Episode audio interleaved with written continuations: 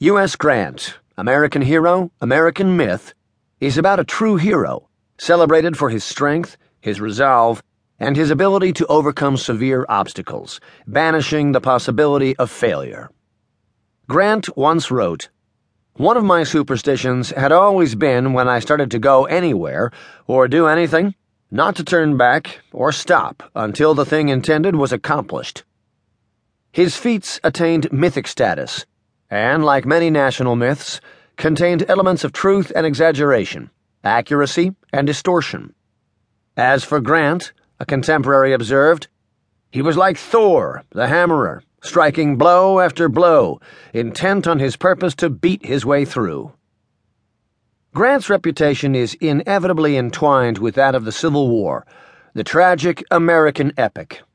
Like the president he served, Grant stood firm in his faith in a future beyond the terrible, bloody battlefields of war. Unlike the president he served, Grant survived the war to implement their shared vision of reunion and emancipation in a country still riven by dangerous crises. Inevitably, the hero stumbled. The myth was tarnished. Even heroes have flaws, and Grant's heroism lay not in his moral perfectionism but in his resolute determination to defeat those who would split the Union.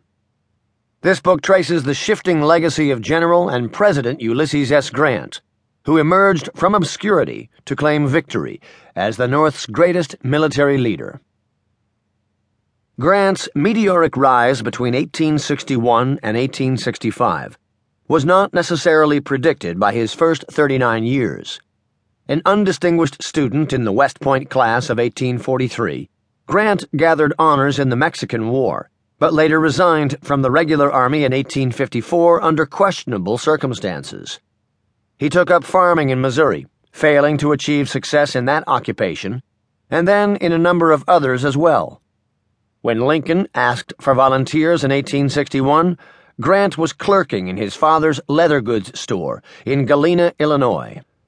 He responded eagerly to his country's call and rapidly won fame in the Western theater, scoring decisive and morale raising victories at Fort Donelson, Shiloh, Vicksburg, and Chattanooga.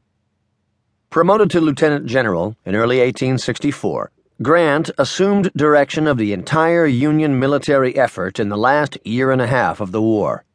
That spring, Grant and Confederate General Robert E. Lee waged titanic battles across the Virginia countryside, ending only when Grant crossed the James River and pinned Lee's army inside Petersburg.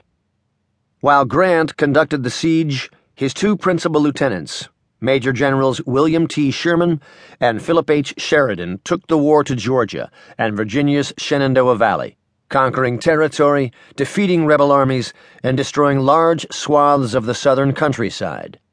Their combined victories vindicated Grant's strategic vision and guaranteed Lincoln's re election.